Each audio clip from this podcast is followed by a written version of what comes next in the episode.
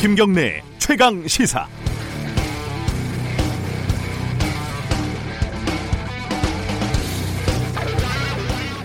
(2014년 2월) 민경욱 당시 KBS 기자가 청와대 대변인으로 갔을 때요, 저는 오전에 기자로 일하다가 오후에 정치권에 투신한 민경욱 씨에 대해서 비판하는 기사를 뉴스타파에 썼습니다. 이번에 발표된 청와대 인사에도 기자 출신 2명이 포함되어 있습니다. MBC 출신 윤도한 소통수석, 한겨레 출신 여현호 국정홍보비서관, 둘 다 현직 언론인으로 일하면서 청와대 자리를 제안을 받았고 사표를 낸 직후에 청와대로 옮겼습니다. 권력 비판을 본령으로 삼아야 할 언론인이 뒤로는 정치 권력과 자리를 거래하고 있었고, 스스로 수십 년 종사한 직업의 윤리에 대해서 최소한의 예의도 없었습니다. 박근혜 정부 시절 한겨레 신문의 사설을 잠깐 볼까요? 제목이 언론 윤리 실종된 현직 기자의 잇따른 청와대 행. 불과 얼마 전까지 그들의 입으로 전한 보도와 주장의 공정성, 객관성은 도무지 믿을 수 없게 된다. 언론과 권력의 건강한 긴장관계라는 민주주의의 중요한 명제는 이 정권의 안중에도 없다. 언론계를 관직으로 유혹하고 힘으로 강압했던 유신 독재 시절이 꼭 이랬다. 이번에 청와대로 비서관으로 간 여현호 씨가 한겨레에 있을 때 쓴 사설이라고 미디어 오늘이 보도했습니다. 1월 10일 김경래 최강 시사 시작합니다.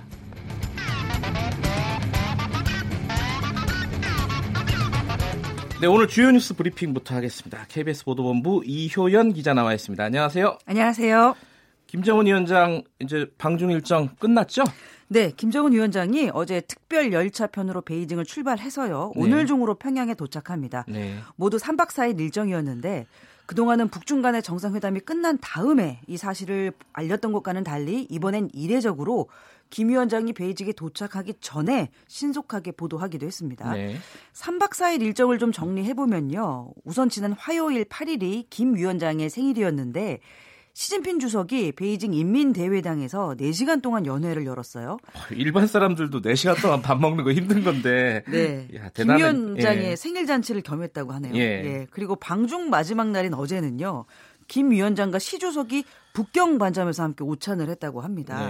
베이징을 대표하는 호텔로요, 다양한 중국 요리를 맛볼 수 있는 곳이라고 하는데요, 공식 영빈관이 아닌 곳에서 오찬을 했다는 점도 파격적으로 보입니다. 이 두 가지만 봐도 중국이 북한과 우애가 돈독하다는 걸 대외적으로 과시했다는 평가가 나오고 있습니다. 또 방중 기간 동안 김 위원장이 산업 시찰에 나섰던 부분도 눈에 띕니다. 어디 갔죠? 네, 중국 최고의 자연과학 연구기관인 중국 과학원에 가서는 가상현실 VR 헤드셋도 직접 착용해보고요. 중국 농업과학원, 베이징 궤도교통지휘센터를 돌아봤다고 합니다.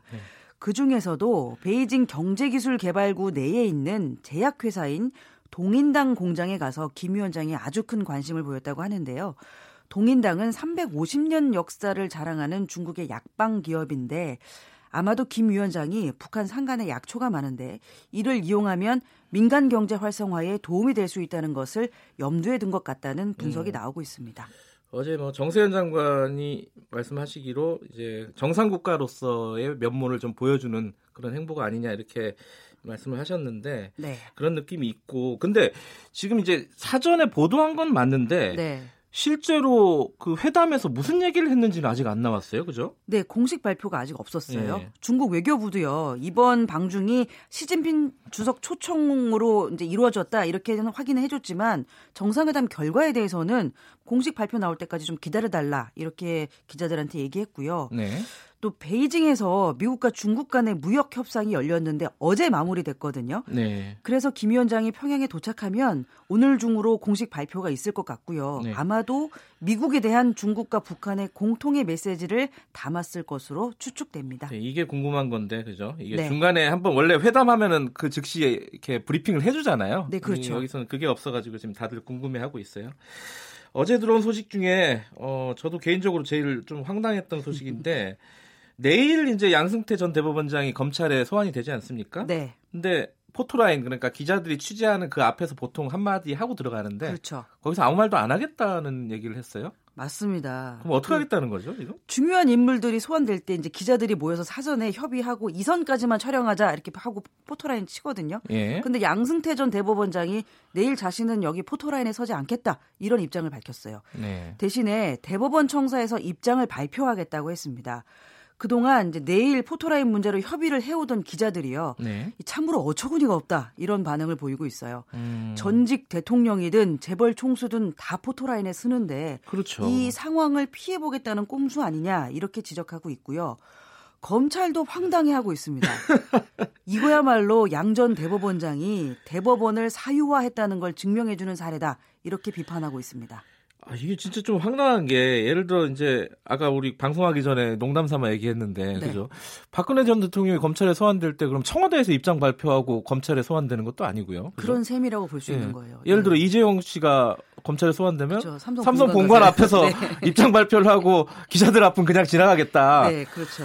이게 무슨 일인지. 근데 대법원이 제일 난감한 게. 닫을 수도 없고 열어줄 수도 없고 지금 어떻게 해야 한다는 겁니까? 그렇죠. 지금 대법원과 지금 양 전 원장이 협의한 것도 아니라고 해요. 예. 그래서 지금 대법원이 어떻게 해야 될지 입장을 정하지 못했어요. 판사들 사이에서는요. 네. 양 전 대법원장이 피의자 신분으로 소환되면서 지금 정관예우 바라는 거냐 이런 목소리도 있고요. 아, 이것도 정관예우군요.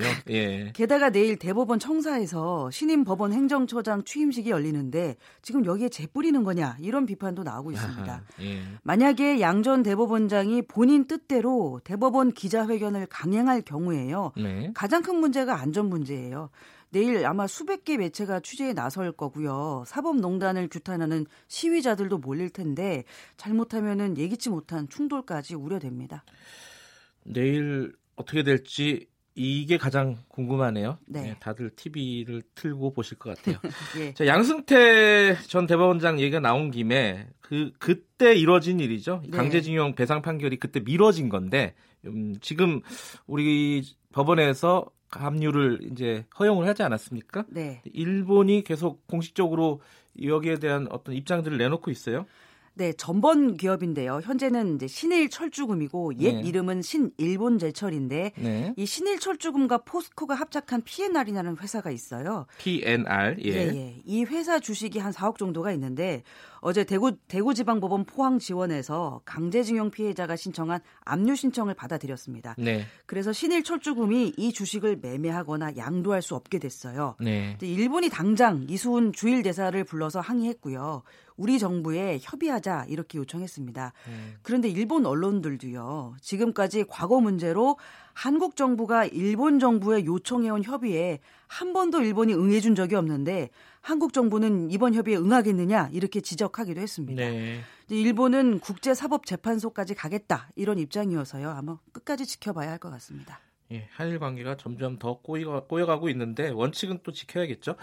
그리고 어제 가장 큰 뉴스 중에 하나가 이제 쇼트트랙에서 네. 벌어진 그죠? 빙상 그쪽에서 벌어진 성범죄. 네. 예, 그 소식은 잠시 뒤에 스포츠 코너하고 2부에서 좀 더 자세히 좀 알아보도록 하겠습니다. 오늘 여기까지 듣겠습니다. 고맙습니다. 감사합니다. KBS 보도본부 이효연 기자였습니다.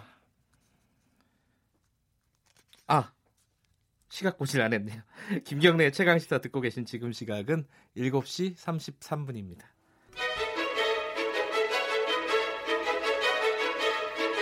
우리 사회의 다양한 현안을 공정하고 깊이 있게 다룹니다. KBS 1라디오 김경래의 최강시사. 네, 미국과 중국의 무역전쟁. 이게 이제 고래 싸움에 새우등 터진다고 우리한테도 굉장히 많은 영향을 주는 일이기 때문에 항상 관심이 집중돼 있죠. 지금 중국에서요, 베이징에서 미국 중국 차관급 무역 협상이 마무리가 됐습니다.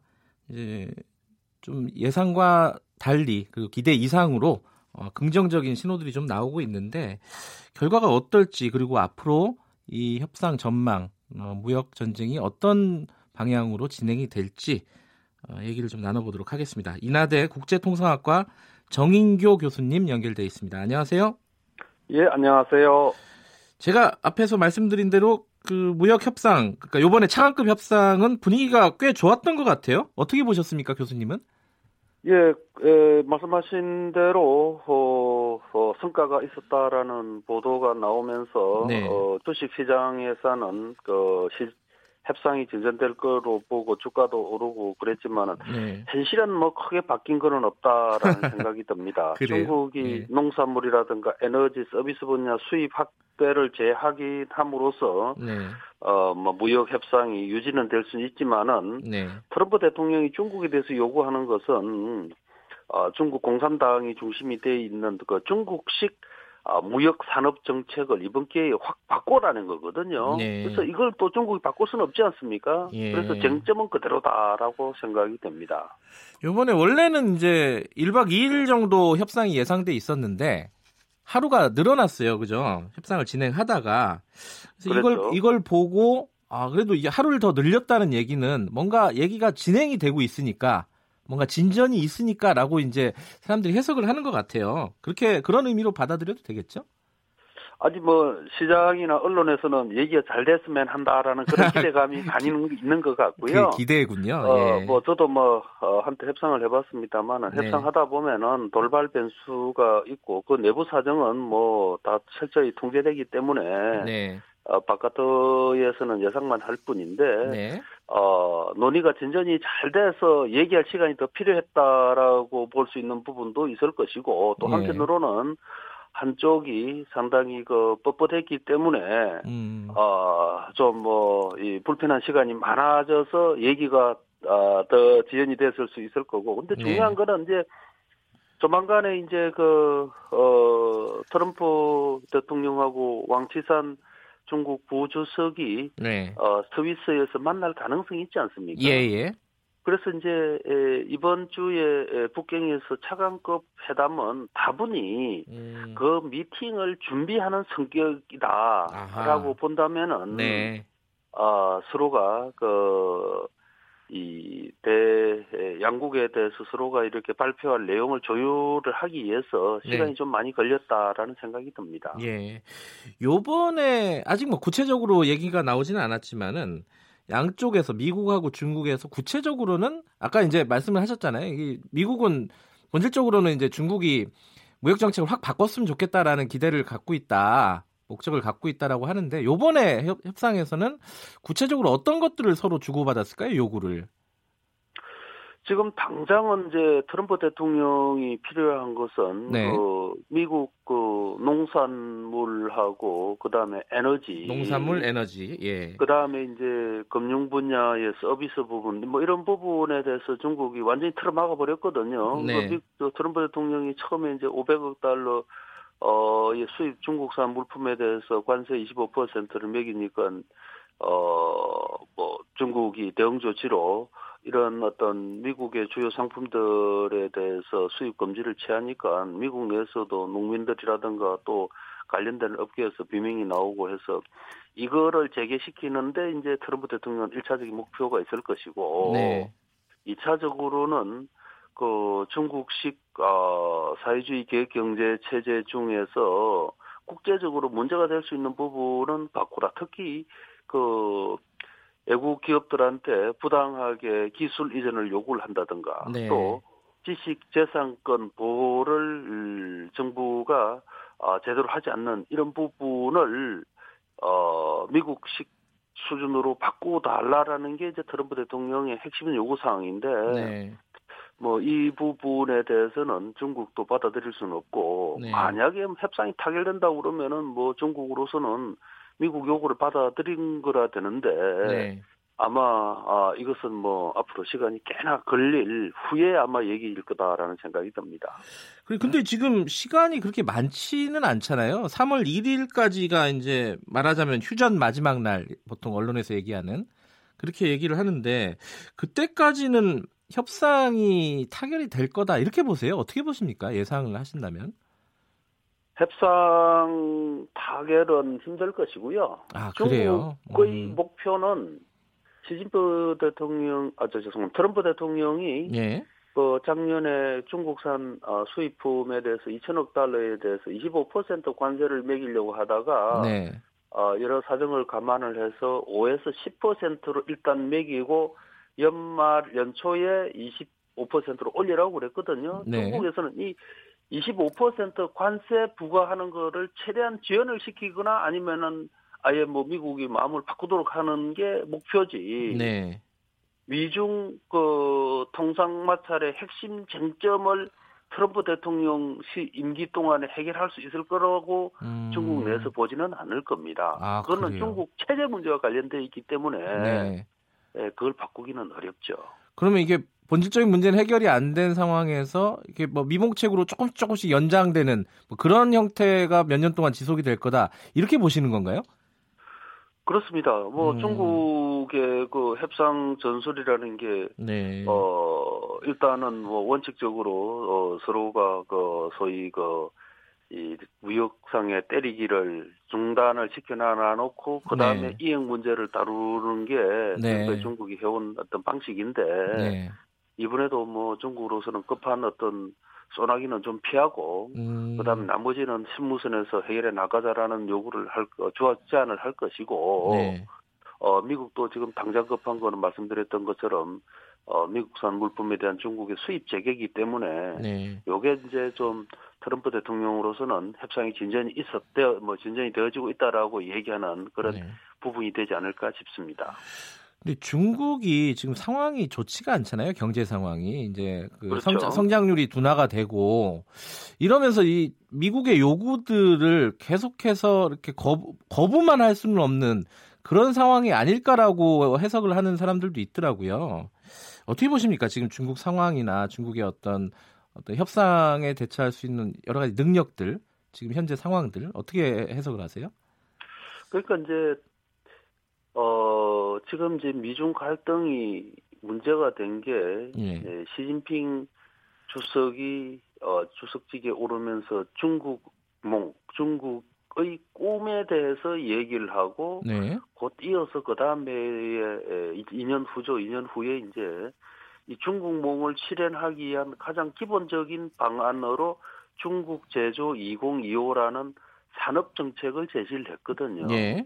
그 산업 정책에 따르면은 앞으로 한 20년 후가 되면은 미래 산업으로 불리는 10대 뭐 우주라든가 로봇이라든가 인공지능 등 10대 산업에서 미국을 능가하는 산업 국가로 돼서 중국 인민들한테 정말로 복지 국가로 만들어서 가기 위해서는 시진핑 정 대통령 주석의 어떤 그 강한 리더십이나 장기 집권이라든가 이런 네. 거를 이제 합리화를 시켜놓은 상태거든, 정치적으로. 네.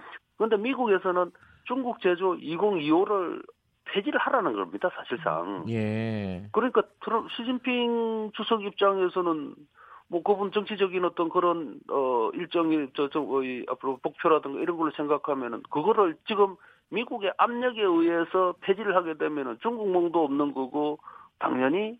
국내적으로 많은 문제가 생기지 않습니까? 네. 그리고 중국의 그 이 경제나 정치 체제라는 게 여전히 그 중국 당이 중심이 되고 있는 이런 현실이기 때문에 네. 미국의 뭐 요구를 평가하기에 앞서서 어떤 중국의 체제 문제다라고 이미 중국 내부에서도 얘기가 나오고 이러기 때문에 네. 뭐 왕치산 부주석도 그런 얘기를 했죠. 중국은 강제 기술 이전을 요구한 적이 없다. 네. 그리고 뭐 트럼프 대통령 주장에 완전 정반대되는 얘기를 하고 있는데 이제는 이런 주장이라도 해서 미국과 대화를 이어나가는 어떤 그런 전략을 중국은 할 수밖에 없다라는 생각이 듭니다. 그러니까요. 그런 어떤 그 체제 문제, 중국의 체제 문제이기도 하지만은 이게 현실적으로 근데 중국 경제가 안 좋은 상황에서 중국이 얼만큼까지 그 미국과의 이런 협상을 버틸 수가 있을까? 이게 좀 궁금해서요. 중국은 이미 네. 비상경제체제로 작년 하반기부터 들어갔고요. 예. 미국이 무역제재를 해왔을 때 뭐 내부적으로 어떻게 할 것이고 또 중국 내수시장을 키워서 네. 그런 이 수출 둔화로 인한 어떤 쇼크를 제3국 시장을 어떻게 활용할 것이다. 이런 게 상당히 논의가 깊이 진전된 걸로 알고 있고 네. 말씀하신 것처럼 물론 뭐 미국에 대한 수출이 유지가 되면서 네. 중국이 6% 중반 성장을 해줬으면 좋겠지만 올해 뭐 지금 대부분 전망들이 6%도 겨우 막을 수 있지 않겠나라는 전망들이 나오고 있고 네. 또 심지어 중국에서는 그림자 금융 등과 같은 이런 그 중국 경제의 어떤 그 아주 그 불안 리스크들이 지금 계속 그 수면이 오르고 있고 거기에다 네. 세계 경제 전체가 지금 다운이 되는 국면을 지금 들어갔어요. 네. 작년까지만 해도 미국 경제가 상당히 그 호황을 누렸는데 올해부터서는 이제는 내리막길로 가고 있고. 네. 그래서, 말씀하신 것처럼 중국 경제가 어려웠기 때문에 무역이라도 잘 될 수 있도록 예. 해야 된다라는 당위성은 있지만, 네. 그러나 그보다도 근본적인 어떤 중국 체제 예. 문제를 건드릴 수 있는 것까지는 어떤 게 더 급한지는 예. 중국 사람들이 판단하겠죠. 그렇겠네요. 근데 이 지금 미국하고 중국 뭐 지금 G2라고 얘기하잖아요. 세계 초강대국 두 나라인데 그 두 나라의 그 패권 싸움이 아니냐, 결국은.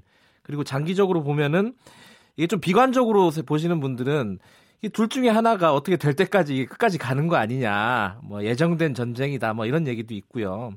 어떻게 보세요, 교수님은? 이게 좀 장기적인 전망을 하신다면은? 뭐 다수 학자들은 네. 지금 미중 간 무역 갈등은 글로벌 패권을 두고 네. 벌이는 전쟁이다. 네. 그런 측면에서.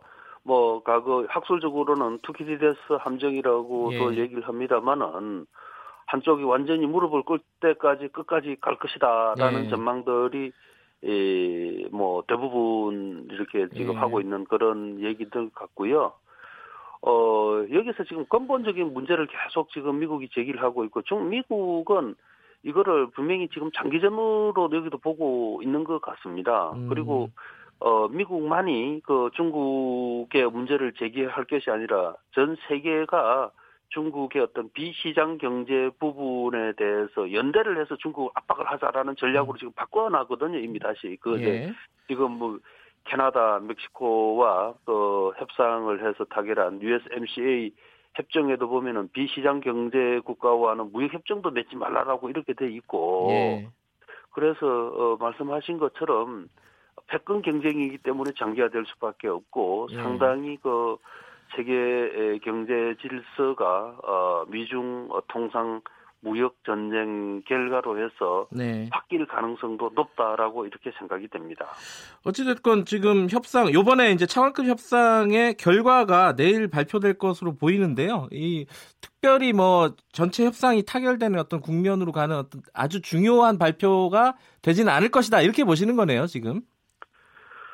그렇죠. 이제 뭐 오늘 나올 겁니다. 아마 오늘 예. 이제 곧 이제 발표가 될 걸로 생각이 되는데 네. 아마 미국 측에서는 중국이 그 미국산 농산물이라든가 에너지 등의 수입 재개를 확실히 할 것이다라면 중국이 네. 성의를 보였다라는 정도로 아마 발표가 될 것 같고 네. 앞으로 뭐 이달 말에는 이제 라이타이저가 직접 나서서 이제 지금 현재 그 90일간 휴전에 관련되는 부분에 대한 협상을 마무리를 짓지 않을까 싶은데, 네.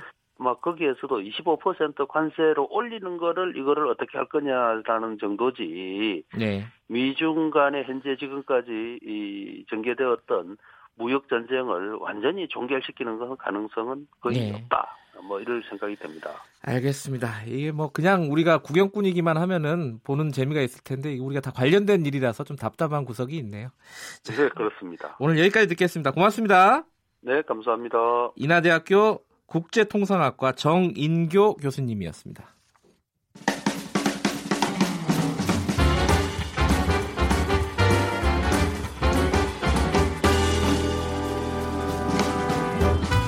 여러분의 아침을 책임집니다. 김경래의 최강 시사. 가장 핫한 스포츠 소식을 가장 빠르게 전달해드리는 최강 스포츠. 오늘도 KBS 스포츠 취재부 김기범 기자 나와 있습니다. 안녕하세요. 안녕하세요. 심석희 선수가 폭로한 성폭행 사건. 네. 예, 조재범 코치 관련된 내용이죠. 네. 이게 혼자가 아니라 또 피해자들이 여러 명 있다, 이런 얘기도 나오고 있어요. 앞으로 이런 사례들이 계속해서 나올 것 같습니다. 이 성폭행 논란이 확산되는 국면인데요. 뭐 언론은 물론이고 청와대 그리고 정치권까지 나서서 진상규명과 대책 마련에 대한 목소리를 높이고 있습니다. 네. 이런 가운데 이제 심석희 외에도 또 성폭행을 당했다고 주장한 선수들이 나올 예정입니다.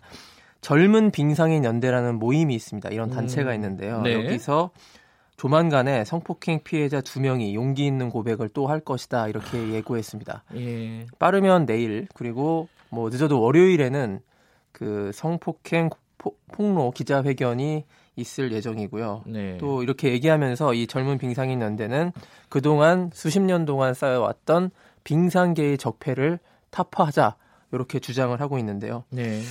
자, 심석희 선수 이런 어려운 상황 속에서도 지금 꿋꿋이 훈련을 하고 있다라는 이 소식입니다. 아, 그래요? 네, 쇼트트랙 대표팀에서 지금 시즌 중이고요. 한참 월드컵 대회, 예. 세계 선수권 대회 그리고 더 멀리 나아가서는 2022년에 베이징 동계올림픽을 위해서 묵묵히 훈련에 열중하고 있고요. 네. 어제 쇼트트랙 국가대표 감독을 만나서 취재를 했었는데요. 아, 심석희 예. 선수가 어제 단 하루만 그 외출, 그 전날 밤에 잠을 못 자서 외출을 좀 신청해서 보내줬고 그 전까지는 흔들림 없이 집중력을 유지하면서 강하게 이겨내고 있다고 합니다. 아, 어제 그 쇼트트랙 선수들을 직접 네, 제가 취재를 태릉 선수촌에서 지금 훈련하고 있는 선수들을 만나봤습니다. 아, 심석희 선수 이렇게 꿋꿋하게 훈련을 한다고 해도 그 팀 네. 분위기는 지금 뒤숭숭할 것 같아요. 네, 그렇습니다, 맞습니다. 예, 지금 그래서 올림픽 예. 목표로 지금 하고 있는 거죠, 그 훈련이? 그렇죠. 예. 지금 훈련은 일단 이번 시즌 목표로 시즌의 월드컵 대회 중이고요. 예, 그래서 이제. 심석희 선수에 대한 관심이 너무 컸기 때문에 이제 태릉 선수촌은 좀 많이 오픈돼 있는 공간이거든요. 그래요? 그래서 진천 선수촌으로 옮겨서 오늘 오전에 이제 좀 있으면 옮겨서 거기서는 좀 이제 통제가 가능하기 때문에 출입 통제가 거기서 훈련에 매진한다고 하는데요. 이렇게 어려운 상황 속에서도 훈련에 최선을 다하고 있는 심석희 선수를 더 응원해야겠습니다. 네. 이게 일부에서는 또 판도라 상자였다. 네. 지금 심석희 선수가 문을 뚜껑을 열었지만은. 그 안에 뭐가 들어있는지 지금 다들 뭐랄까요? 뭐 일부는 무서워하고 있을 거고 일부는 기다리고 있을 거고요.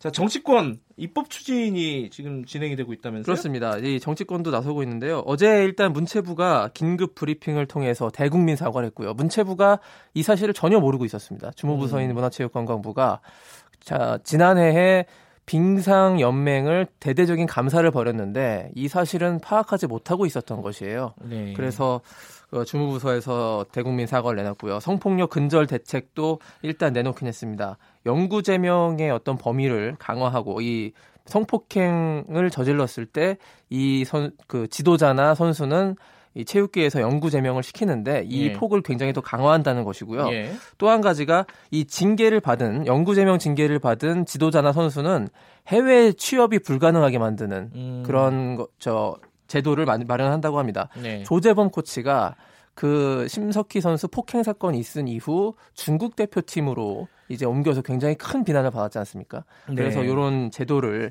그 제한하는 장치를 마련한다는 것이고요. 민간 주도의 성폭력 전담팀을 구성한다. 이렇게 대책을 내놨는데요. 예전에도 근데 그러니까 많이 들었던 내용들 예, 이런 대책이 사실. 없었던 건 아니거든요. 이 대책이 없어서 이런 일이 벌어졌던 것이 아닙니다. 네. 예, 실제로 뭐 2008년에 KBS가 성폭력 사태를 대대적으로 보도를 해서 저도 매우 큰 납니다. 반향을 일으켰는데요. 10년이 지난 지금 성폭력이 크게 줄어들지 않고 있거든요. 대책이 문제가 아니라 스포츠계에서 폭력이 가능한 일상화된 이 구조를 근본적으로 개혁을 해야 한다고 그렇게 보고 있습니다. 무엇보다 성적지상주의를 타파하는 것이 급선무가 될 것 같네요. 예. 그렇죠. 이게 뭐 이 스포츠계뿐만 아니라 다른 데도 마찬가지긴 한데 스포츠계가 좀 극단적이죠. 이 메달이라는 게 있기 때문에 그래서 메달만 따면 모든 게 다 정당화되는 폭력도 정당화되는. 그래서 정치권에서 오늘 이른바 이 심석희법 발의 예정인데요. 네. 그 지도자 원 스트라이크 아웃 뭐 어제 문체부가 발표한 것을 입법화하는 선이라고 봅니다. 그렇지만 진정 스포츠 폭력이 사라지기 위해서는 근본적인 개혁이 필수적이다 이렇게 보고 있습니다. 이 부분 2부에서 좀 더 자세히 얘기 나눠보도록 하고요. 네. 자, 야구 대표팀 선동열 감독이 사임을 했잖아요. 네. 그 뒤에 얘기가 안 나오고 있어요. 누가 하는지. 그래서 전임 감독이잖아요. 지금 대표팀만 전임담에서 맡는 감독 시스템입니다. 이제 뭐 어떤 클럽팀을 겸한다는 게 아니라. 그래서 좀 빨리 지도자를 뽑아야 되는데 현직 지도자는 현직 감독들은 제외시켰고요. 그리고 국민적 지명도가 있어야 되기 때문에 감독 후보군이 몇 명 안 됩니다. 5손가락 정도 꼽히는데 그중에서 2명으로 지금 압축이 되고 있어요. 이 김경문 감독과 조별명 감독 다 유명한 분들이죠. 예, 예. 김경문 감독은 2008년 베이징 올림픽에서 금메달 신화를 이뤄냈던 분이고 그다음에 조별명 감독은 2009년 기아를 한국 시리즈 우승 이끈 다음에 광저우 아시안 게임에서 또 금메달을 획득했던 감독입니다. 예. 일단 기술위원장 그 KBO의 김시준 기술위원장이 작년 말에 선임돼서 1월 중순쯤에 기술위원회를 구성하고 네. 1월 말까지는 감독을 뽑겠다는 계획인데요. 이게 잘 순조롭게 이뤄져야만 올해는 이제 프리미어 12라는 국가 대항전이 있지 않습니까? 11월에. 네. 그래서 이 준비를 좀 빨리 해야 될 것 같습니다. 네. 알겠습니다. 오늘 여기까지 듣겠습니다. 고맙습니다. 고맙습니다. KBS 1라디오 김경래 최강시사 1부는 여기까지 하고요. 2부에서는요. 국회 문화체육관광위원장이죠. 안민석 의원 연결해서요. 방금 김기범 기자가 얘기한 그 국회 차원의 입법화, 심석희 사태에 대한 입법화 어떻게 진행이 되고 있는지 자세히 얘기 나눠보도록 하겠습니다. 10년 동안 아무런 해결이 되지 않았다. 10년 전에 KBS가 문제 제기를 했었는데 이 얘기가 좀 안타깝네요. 김경래 최강시사 잠시 후에 뵙겠습니다.